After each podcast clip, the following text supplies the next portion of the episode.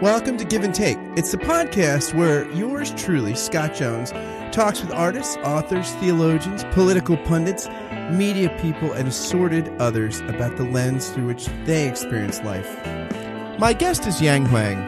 Yang grew up in China's Jiangsu province and participated in the 1989 student uprising. Her debut novel, Living Treasures, her debut novel, Living Treasures, won the Nautilus Book Award Silver Medal in Fiction and her essays and short stories have appeared in numerous publications. Her most recent book is a collection of short stories called My Old Faithful, evoking both the drama of familial intimacy and the ups and downs of the everyday. My Old Faithful introduces readers to a close knit Chinese family. These 10 interconnected short stories, which take place in China and the United States over a 30 year period, merge to paint a nuanced portrait of family life full of pain, surprises, and subtle acts of courage. We had a great conversation about the book. I hope you enjoyed as much as I did. I give you Yang Huang. Yang, welcome to the podcast. Thank you, Scott. Um, thank you for having me. I'm really excited. It's a pleasure, and you've written a great collection of essays, My Old Faithful. This is such an interesting. It's almost like um, like Game of Thrones is kind of written from point of view perspective, you know, like of these kinds. and so it's like a Game of Thrones ish, but with less blood and violence. but but no, it's got this great like point of view perspective.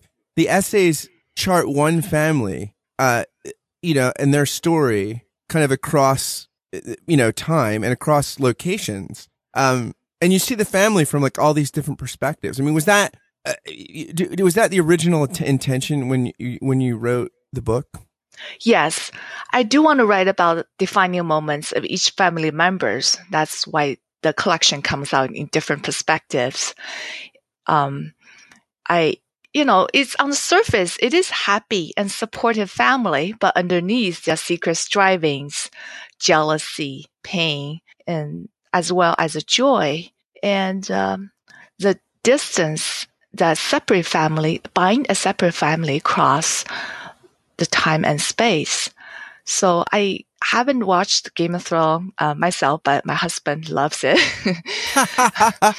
um, I, I, I'm thinking about the daily drama in a person's um, growth. Um, basically, this family is raising adolescent children. There are a lot of issues that are universal cross culture and and human race kind of remains the same uh, throughout history. People don't change very much.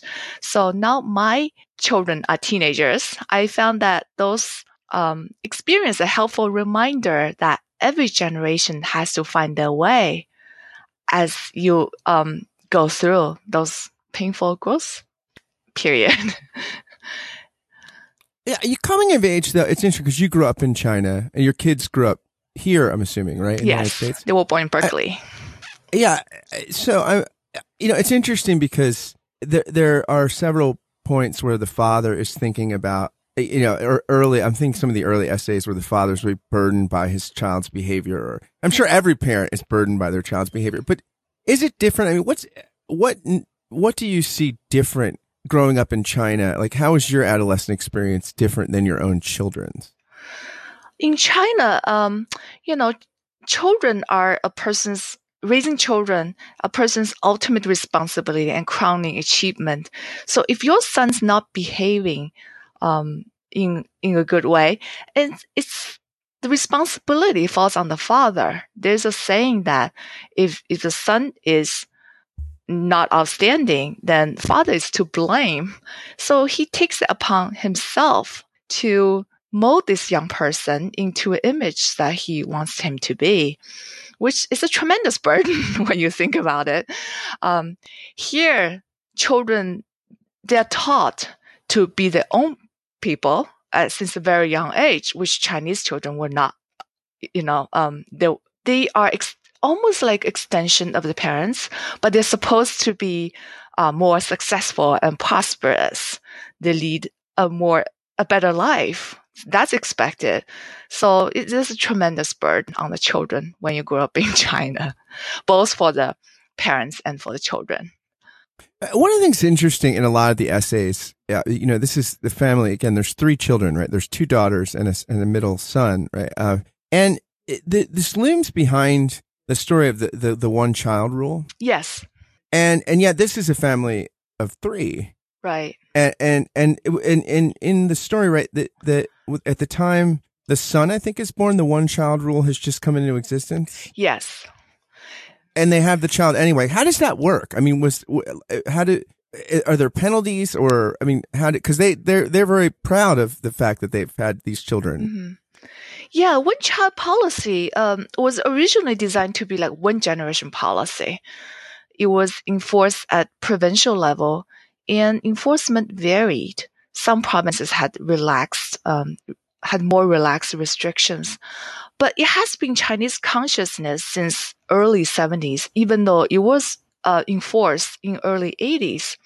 Initially started as um, spacing out your children. They need to be at least three years apart. If so, even though it's called one child policy, it was not literally one child policy. Um, initially, it was like uh, two um, children need to be at least three years apart, or the second child will not get food ration or regist- uh, residence card for a number of years. Even when um, it was enforced, there were a lot of exceptions that you can make. Um, if the firstborn is a daughter, for example, it's possible you can request for exception to have a second child. Or if, when the first child has um, mental intellectual disability, the couple is allowed to have a second child. Um, but the financial penalty was put into place very early on in the early 70s. By early um, 80s, the person, especially mother, um, if you are a government employee, you will lose your job and it became it gradually became very uh, stringent. For example, some children will not get the residence card. Period. They just become illegal people in the country. To this day, they cannot have school. They don't have health care. Um, effectively, they have no social life because they're shut out um, at home. That they're left to fend for themselves to this day. And in some provinces, like Sichuan provinces, there are a lot of um, cruelty. There's forced um, sterilization and ab- abortion. And women were forced to put IUD in place after the first child in the in the 80s. And some women are subject to um, sterilization. There were just long lasting impact on every Chinese family you know, Chinese family has gone through a period of historical suffering, like cultural revolution, great leap forward, but these have been all but erased from collective memory. But one child policy may endure far longer because it is a policy has been written in the lives and absences of nearly every Chinese family. Yeah, you know, it, it, it's interesting.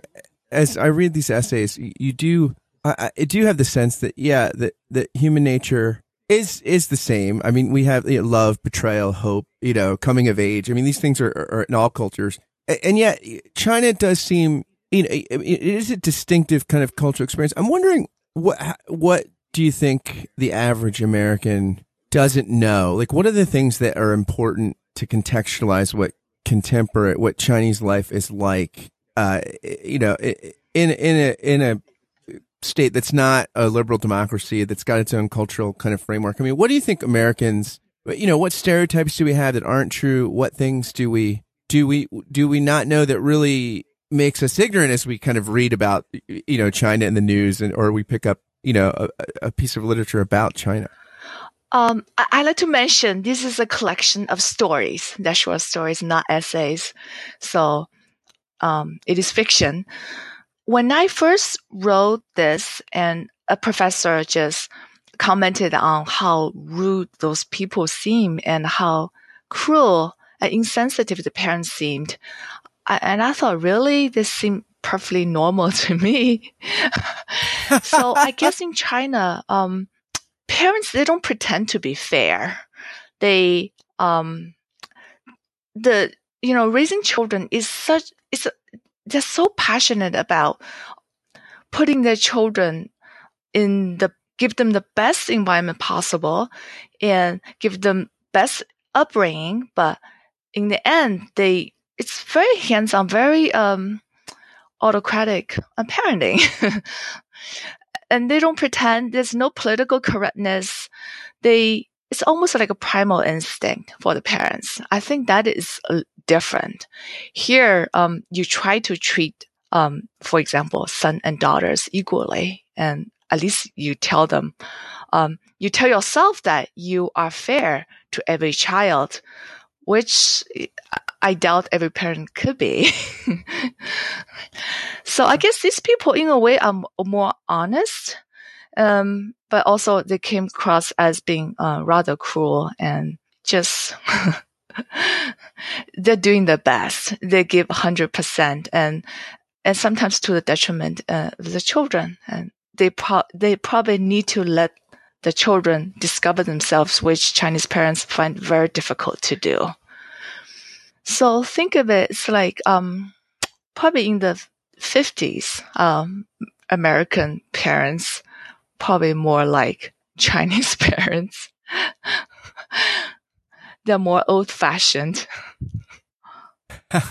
yeah, the first story is is about the for the namesake, my old faithful. I mean, the first and last actually, but there's this this dog, right? The boy, this boy has this dog, yellow, that he loves, this golden retriever, and it it it's stolen, and and it's interesting because they're like, well, it's probably just thieves stole it to cook it and eat it, and I mean, I, I was just eh, you know, I'm a dog lover. I was, I was crushed reading the story. like I was so like, and he, he goes through all these machinations and efforts, winds up stealing a plant to try to get, you know, sell it to him so she can grow plants and, and all these, uh, uh, you know, to, so that he can get a figurine made of his dog. I mean, it's just this, that was a heart wrenching story. I mean, why do you begin with that one?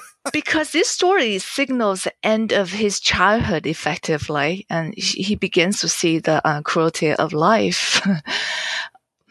um, I guess there's something that I notice. Um, Chinese children are very resilient despite what the parents do to them, you know, because um, sometimes they think even though they don't like what the parents do to them, they see the intention behind it. For example, when he gets spanked, he knows um, the father really wants to uh, make him a, a, a good person that uh, you know uh, in the society, so it makes his um, life easier for his when he's a adult.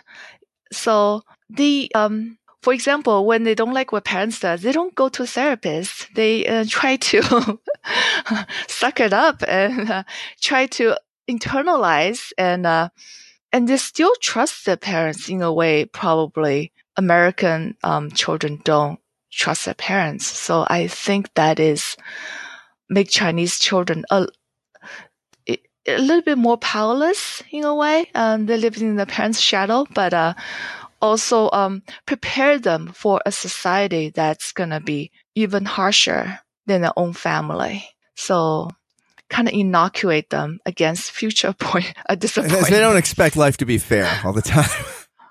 no, they know life is unfair, and um, they were taught and get used to that from early age.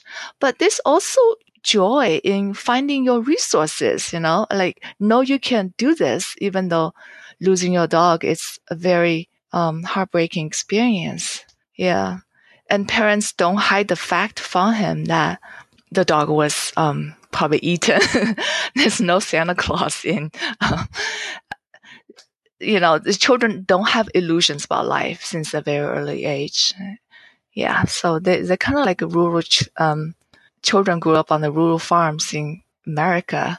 They um they exposed to the real life, the, the har- harsh uh, reality. you know, it's interesting because you all the children, you know, you, you talk about their own coming of age and their own sexual awareness, uh, you know, and, and their and, and, a sense of their own mm-hmm. sexuality. I wonder, you know, everybody uh, today, I think it's a pretty common perspective that American culture is hypersexualized, right? And our kids are hypersexualized, and kids are getting more yeah. sexual earlier in life. I mean, what is sexuality? It, it, it, how? What is like the public perception of sexuality, or in China? Like, I mean, is are, are kids as sexualized growing up in China? Is that is it is it less uh, kind of in your face? Uh, you know, is it similar to here or? It is not. Um, it is different. So I guess um, what for teenagers, it's very normal to have adoration for for attractive people, uh, male or female. For example, that the daughter has adores her high jumper coach, and this is really uh, this is accepted, and people will not read too much into it. Just um, people, you know, a young person's longing and adoration for beauty and you know that kind of thing. Um, in terms of sexual identity, each person discovers in their own pace, you know, in their own way. But uh, China, you know, it's very much for a monogamous relationship, and I think the sexual relationship is always, um, I think, a prelude to a committed monogamous monogamous relationship. It's not condoned for you know sexual exploration, and not strictly as an individual expression, um, because Chinese um, people are expected to raise a family. It's just everything has a purpose. Otherwise, it's just self indulgent and, and, and, almost silly, a waste of time. But I guess it is uh, accepted and tolerated. It's just not encouraged. And if you keep it from your parents, you're fine. and uh, homosexuality is not frowned upon in China. Um, only that the fact that you're not having children, it, it is a sin, you know. It's, so if you manage to have children, then it will be okay. so as long as you have heterosexual sex enough times to reproduce, you could, you, you know, whatever, whatever else you do will be okay. right. Yes, yes. So having children is um, a person's uh, responsibility to your ancestors, to your family. That is obligation. And everybody is subject to um, to that. So if you you're homosexual, then as long as you have children and raise good children, then you are forgiven. I know people come. I know famous um, media personality, and he is closet gay.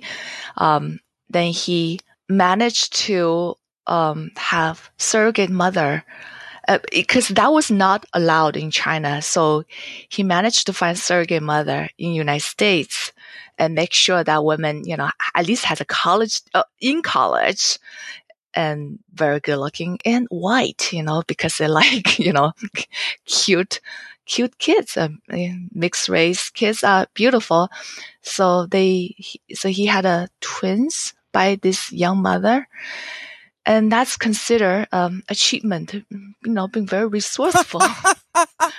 He's a success story of uh, very capable, uh, yeah, gay person, and he's really does his ancestors ancestors proud by doing that. So I guess Chinese people are um, yeah, they're very relaxed as long as they have children. make sure you carry on the family name. I want to take a brief moment to ask you a quick question. Do you like this podcast? Do you enjoy it? Do you look forward to listening to it while you do a morning, afternoon, or evening routine, or while you're exercising, or while you're caught frustrated in traffic? Do you tune into it because of the conversations you find here?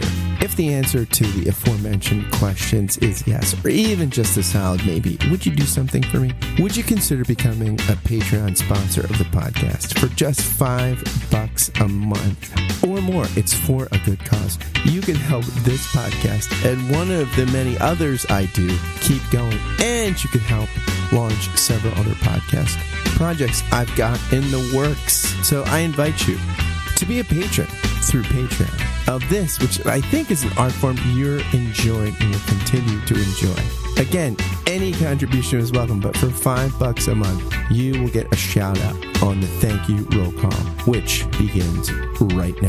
Thank you, David Babico, Ellis Brazil, David Zoll, Sari Graham, Peter Steigerwald, Samantha Blythe, David Norling, Charlotte Donlin, Barry Stewart, Larry Rule, Stephen Lipless, John Schneider, Ben Crosby, Liam O'Brien, Jim Kress, Stephen Rowe, Ben DeHart, Michael Butera, Jordan Morrisberger, Josh Redder, Andrew Stravitz, and Jennifer Underwood. If you want to join these patrons through Patreon, just go to patreon.com forward slash Scott Kent Jones. Thanks again for listening, and now back to the show. Uh, you know, it's interesting. You, you in the story, the, the father has at one point is reflecting on the cultural revolution experience, right? Being t- taken out and and working with peasants, and I mean, he, he's had some. I mean, he tells some pretty traumatic stories. Um, yes, you were involved in the Tiananmen Square protest, right? Yes. I mean, that was that must have been incredible. I mean, I I still remember the the guy standing in front of the tank. Like I remember the first time I saw that. I, I mean, it, mm-hmm. it when you were involved in those protests and that movement, were, you hopeful that it would lead to democratization in China? You know, did you think that was a, a real possibility? Oh, yes.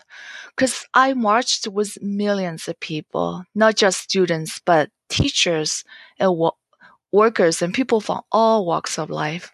So for a short while, there seemed to be a real possibility that political reform and democracy could come to China.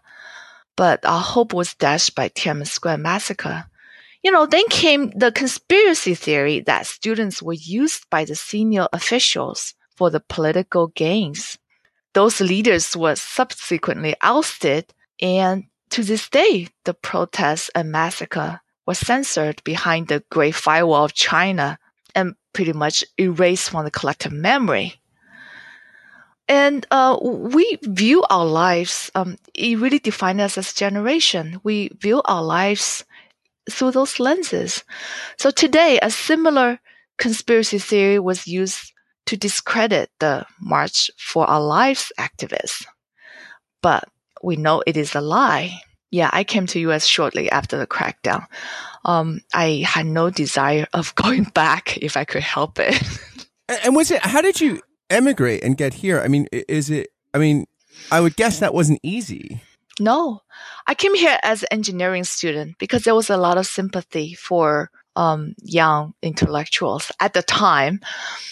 I came here to study computer engineering and I was able to find a job and the my employer sponsored me for the green card. It was a long process and it, it was hard, but I I wa- decided that I want to live a country that will not do this to their people.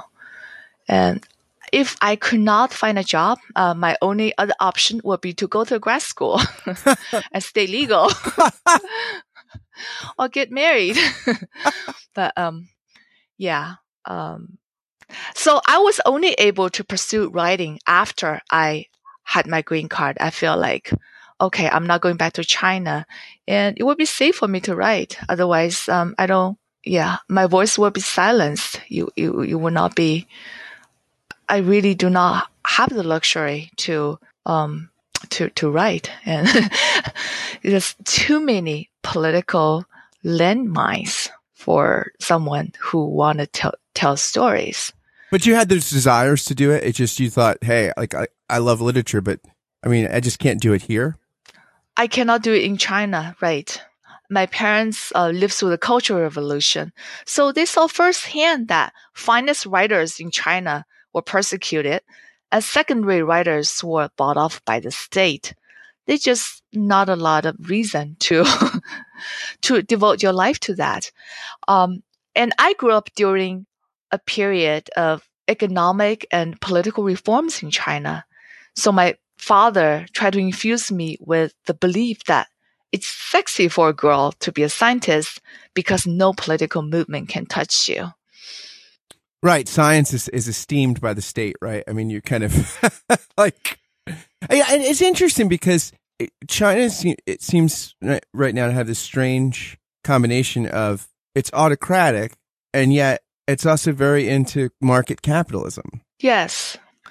It's more capital. It's a capitalist country, but they still call themselves um, socialism with Chinese characteristics.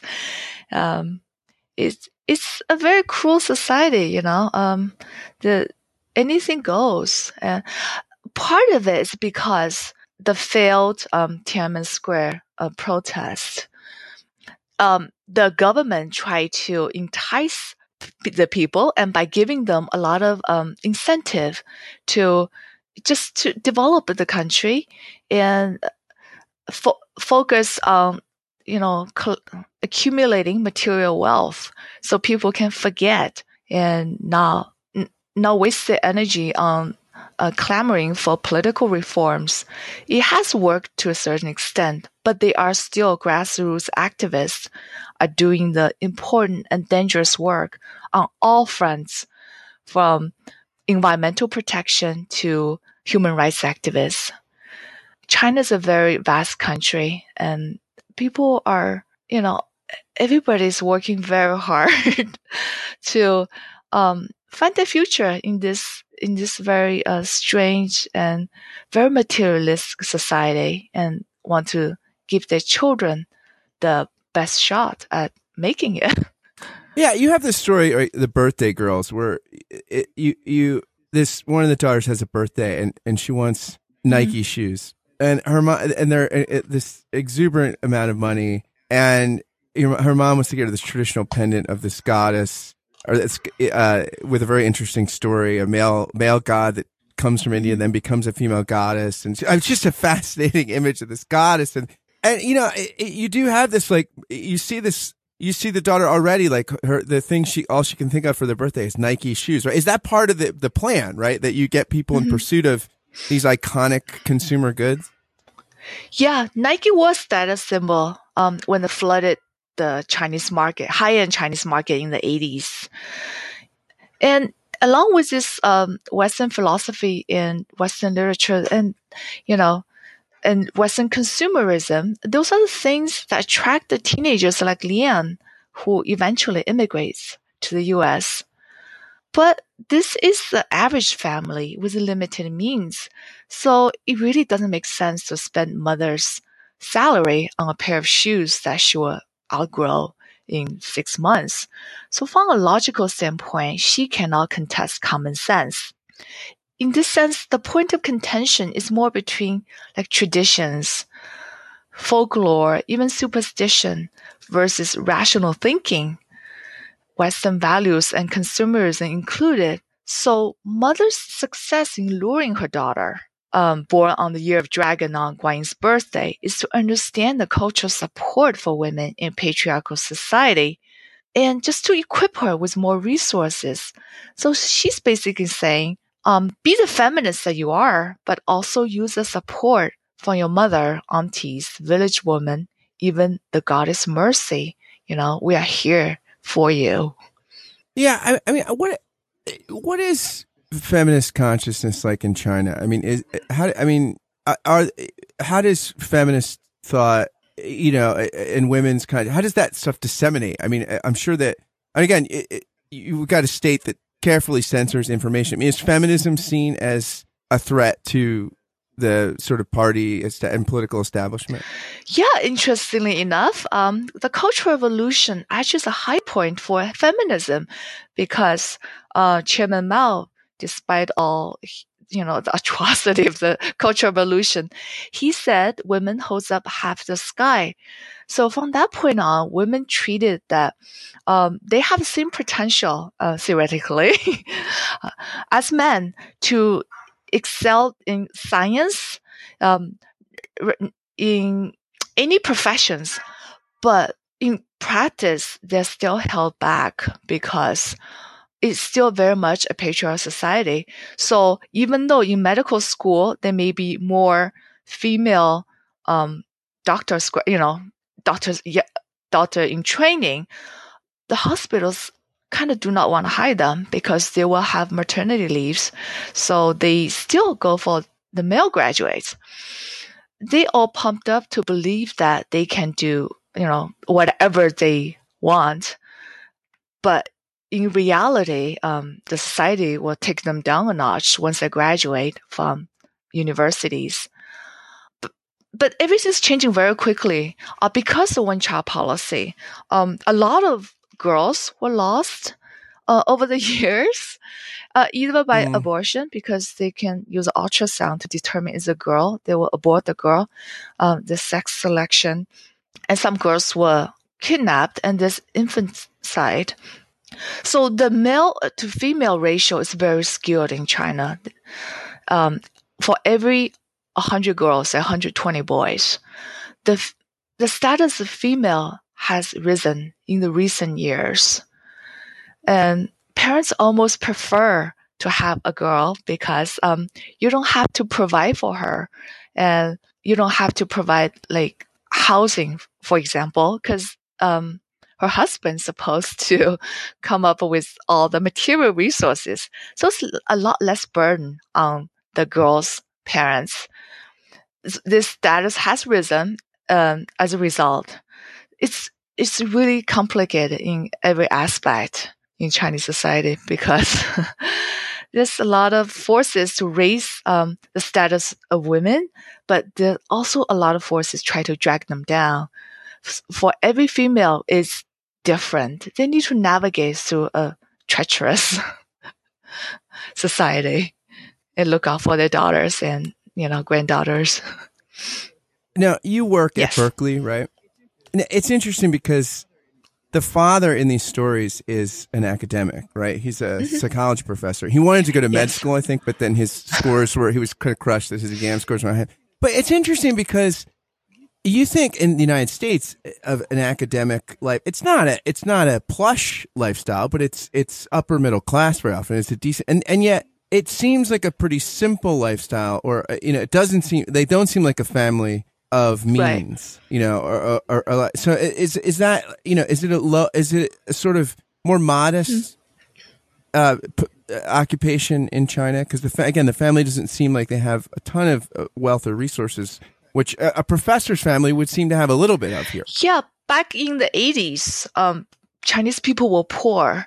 It's not the same as it is now. There's vast uh, economic development since 1990s. So they're still middle class. Uh, this is a middle class family. The reason they seem to be struggling more is because they have three children. They really take a lot out of you. Even though, you know, back then there's no tuition, uh, education is relatively cheap. You just have to compete with um, other, you compete with your peers for the uh, good school, for other all the resources. There's not a big financial burden, but there's still financial burden uh, having more children. I think if they were, if they had one child, and this is a pretty comfortable family um, at the time, but because they had three children, it makes them relatively poor. And at, at the time, um, like two salary family, they usually spend all their money on food by the end of the month. Sometimes they have to borrow if the kids are growing, they eat a lot of meat, for example. So Yeah, there's one there's one part in the in the story, one of the early stories where the father's kind of like looking like, yeah, I guess the kids should get more meat than me, or more more of more of the eggs than me because they're growing, and he's a little resentful, but he gets it. It makes sense. Yeah. He's older, right? And this is a very peculiar generation um, because they came from a big family. So they had a lot of siblings. Their parents could not give them a lot of resource. And when they also have multiple children, then, you know, they're stretched very thin. Then uh, this generation after this one, they usually have one child and their parent, uh, they have fewer siblings. So there's just a lot more resources for the parents and for the family, for especially for the young families. Nowadays, young people just feel they're a lot, you know, well off than the previous generation because it's more money and the parents can focus just on one child. It really takes a lot of burden out of, of the of the young families. So yeah, they were middle class in every sense, but they were just poor because they have three children. You know, a lot of sort of Western liberal democracies, you know, think look at countries that aren't like liberal democracies and say, well, if they get Western access to Western markets and consumer goods and the economic fruits of that, that that, that democracy will come. But China's, it sounds like over the past decades, experienced lots of the fruits of that. And President Xi just said, "I'm president for life." Okay, that's it. Like here, we I mean, so it doesn't. It seems like yes. that that China is beco- is becoming more autocratic, even as it's becoming more market capitalist driven. I mean, do you, is is should when you look at the President Xi becoming president for life? I mean, do you think things are taking a darker turn with regard to freedom and democracy? Yes, it's very disheartening that uh, it took this turn. I guess in China, there's a way of buying people off, so they um, they don't clamor for political freedom, and people can be bought off. And look at the writers. Uh, a, ma- a, majority uh, number of writers they were bought off by the state. So it there's a long history of you know the rulers can just find some ways to entice, entice the masses to believe that they do not need democracy. They just need to be um, have money and be fed, and they come can come to another country to show off their wealth, which some Chinese people have done. It's but I still believe underneath all that, there's still a group of people who has not lost sight of the society could continue to move forward. So it's like two steps, three steps ahead and, you know, forward and two steps back. It's like a dance. We, we can't really tell what China's going to do, but they, it is going, I have seen, um, the generation after us really, you know, there's a lot of complacency there. They think, they, they come they try they come to United States. They try to tell us um, how naive we were to fight for something that was not all that useful. And there's there's a lot of lesson to be learned. I, I think over the years, and I hope people will gradually uh, gain uh, gain the perspective and the debate goes on um, as it's not just ideological. It is, I think some of it has you know, to do with upbringing and history and how successfully it, the state, you know, in brainwashing people. But I, I'm very happy for a, you know, peaceful and prosperous China.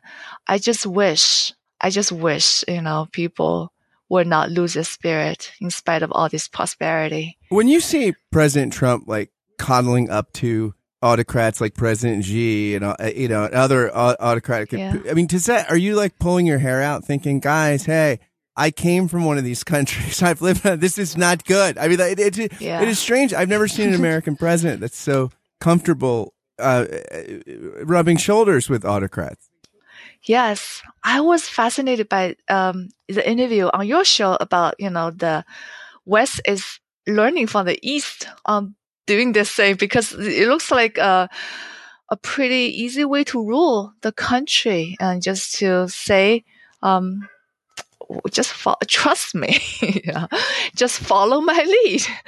And that's what China has been doing for thousands of years. You know, if you, if you just, um, brainwash the masses, you just say, you know, just trust me. I, am good for you. uh, it, it is very heartbreaking uh, for people like us who came from there and uh, decide to break away from that, you know, uh, we would rather to we would rather come to a country that has more material wealth and more spiritual freedom. But ultimately, I think it's all personal choices. So I'm glad that in in China they they can't have you can choose which path you take, and people have been choosing.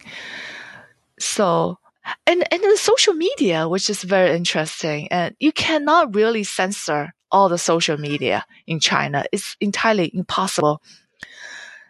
I guess it falls on each individual about who they want to be. But what I worry the most is about the spiritual void that appears to be in China ever since um, 1949.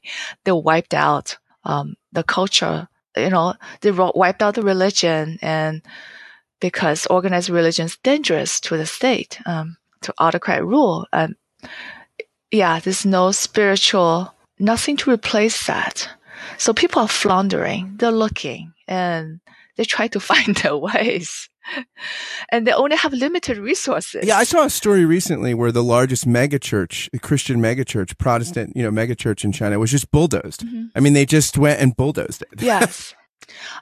A lot of it's still underground. The organized religion is still underground. It's and even the um even the feng shui, you know, all these Chinese old superstition traditions, it was just all bulldozed. they still flourish in Taiwan and uh, in South Asia. They carry on the tradition, and so yeah, the cultural revolution has uprooted a lot of traditions.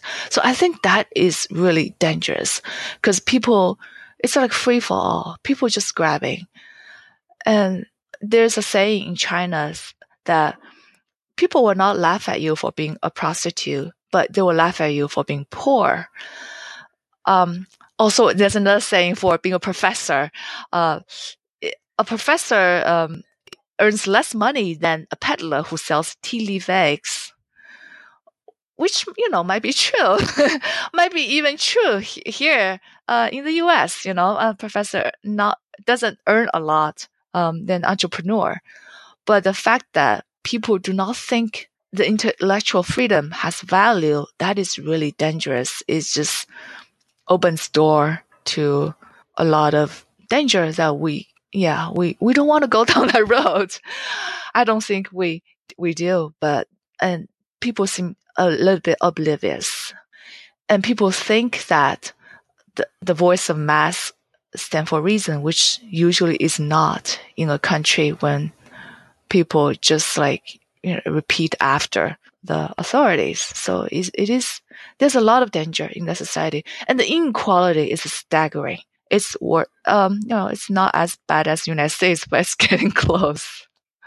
There's still a lot of people are very poor, but there is a rising middle class and I hope they will get more spiritual guidance. It really will help to steer China. Yeah, it's yeah. interesting you know, I know like the father in, in the stories is a professor, and yet, you know, I think the son at one point is talking about, you know, his psychology books, and he's talking about his own mm-hmm. sexuality mm-hmm. and, and his first adolescent love and crush, you know, and and he's like, my father didn't let me read these books of Freud or talk about. I mean, you have the sense in which e- even though the father is a, a, professor, that there's not a lot of intellectual, spiritual kind of right conversation going on. You know, that even though, like, as you might find in, in, in a different country with uh, the uh, family where, you know, the father was an intellectual or an academic. Yes. It was almost not encouraged to have free thoughts, you know. Um, when I was a child, I was pretty much taught what to say at every social occasion. So whenever people ask me a question, I knew what they expected to hear that made me reluctant to talk because nobody really cared about my f- real feelings. Um, I just rather be a honest observer than carry on empty conversation. The the social ex- expectation of everyone. There's just like um, public side and private side. The public side, you know, you you just sh- show people the public side, and uh, nobody care about your private side. And this comes across a lot in your stories because, you know, when the children are struggling or something, it's almost, I mean, the concern about the public side is just as much as concerned about the children's development. It's like, what will people think? What would they, you know, like, are, yeah, I mean, yes. that, that, that is really clear. Yeah. So, yes. And, uh, the danger in that is people over time, they think the public side is a private side. So they lose the private side altogether. When I first came to US, I simply did not know what to think. So when is that paralyzing? You're just kind of like, what do I do here? Like, it was, it was, it was. Like in the class when I saw people having this discussion, I was like, what's it to discuss about? you know, shouldn't it be the right answer? It just handed to us. It took me many years. So my mind was rusty and I never had to think for myself. Of course, I had a private life and I protected it. I've always protected it. Um, just because I don't want to be um, only have one side. but uh, I was not able to articulate. There was a lot of things in me uh, that just never been put into words, uh, not in Chinese, not in English. So in s- some way, writing became an outlet for um, these stories to come out because I didn't know how those stories. I had in them never been articulated, and uh, I didn't know had it in them. Then it was very funny. Um, many years later, my father came to the you know help him immigrate to U.S. and I found that he he's uh, like whatever he says almost a lie. And Chinese people are just like visual liars. they had to lie about the smallest thing. Um, so when people ask you, like, have you eaten? You you don't say you don't tell the truth. Have you eaten? You say, do I want to be invited into their house? Um, if so, I'll say no, I haven't. But if I don't want to be invited to their house, I'll say, um, yes, I have eaten. Uh, thank you. so it's just like, yeah, it's you're like an actor, 27, and in the end, you forget how not to act, even with your children, you know, even with your spouse. You just like an actor. Is that because of the the sort of societal pressure for order that, that everybody's got to play roles? So. Like so, everybody. So it's just kind of natural. It becomes second nature to just act. Yes, it's constantly reinforced. You you're praised because uh, if you follow the rules and come out as you know a creature of society. The leadership is to is how well you play that role. It's not to stand out to be different. It is how good you look. um, since kindergarten, just how good you look, how well you voice, um, say the same thing as a teacher. You say the loudest, the clearest, and if you can say even better than teacher, but if you can guess what the teacher wants to say before she says it, then you're definitely a leader. Nobody asks about your real thoughts. And they are just, yeah, that part of themselves is sealed off since a young age. But so, yeah, it is difficult for Chinese people to think again when they come to a different culture. And when they encourage you to think, you're like, think about what? like, how to think. yeah, it's a new mental exercise. Well, you, it's a beautiful collection of stories because you do capture this struggle. I mean, you, you see the interior, exterior struggle in all the characters. And I think that, you know, it's, it's portrayed very beautifully. And, and like you said in the beginning of our conversation, that, that as different a cultural context, there, the, you see the universal humanity mm-hmm. played out and it's incredibly well written. Thanks for coming on the podcast and taking a few minutes to talk with me about it. Thank you so much. It's been an honor. Uh, a pleasure. A pleasure and honor was all mine. And thanks again Old Faithful is my Old Faithful. It's a great collection of stories. Thank you, Scott. Thank I love you. your show. Thank you. Thanks for listening to Give and Take. If you liked what you heard, please do a couple things for me. They are so helpful if you do them. Share this interview on social media or via email or tag someone in a tweet or something and say, hey, this is great. Check it out spread the love and goodness if you've found it here. Also, if you could go, please, please, please, it takes like 60 seconds. Go to iTunes and write a review and give a, give a rating to the podcast. It really, really helps, especially as things are getting off the ground. And if you want to consider becoming a Patreon sponsor, you can just go right to the link on the podcast page, giveandtake.fireside.fm. You can find all the information there. Thanks to Yang for coming on the podcast. Please do check out her book, My Old Faithful. Thanks again to you for listening to Give and Take. Until next time, friends, fare thee well.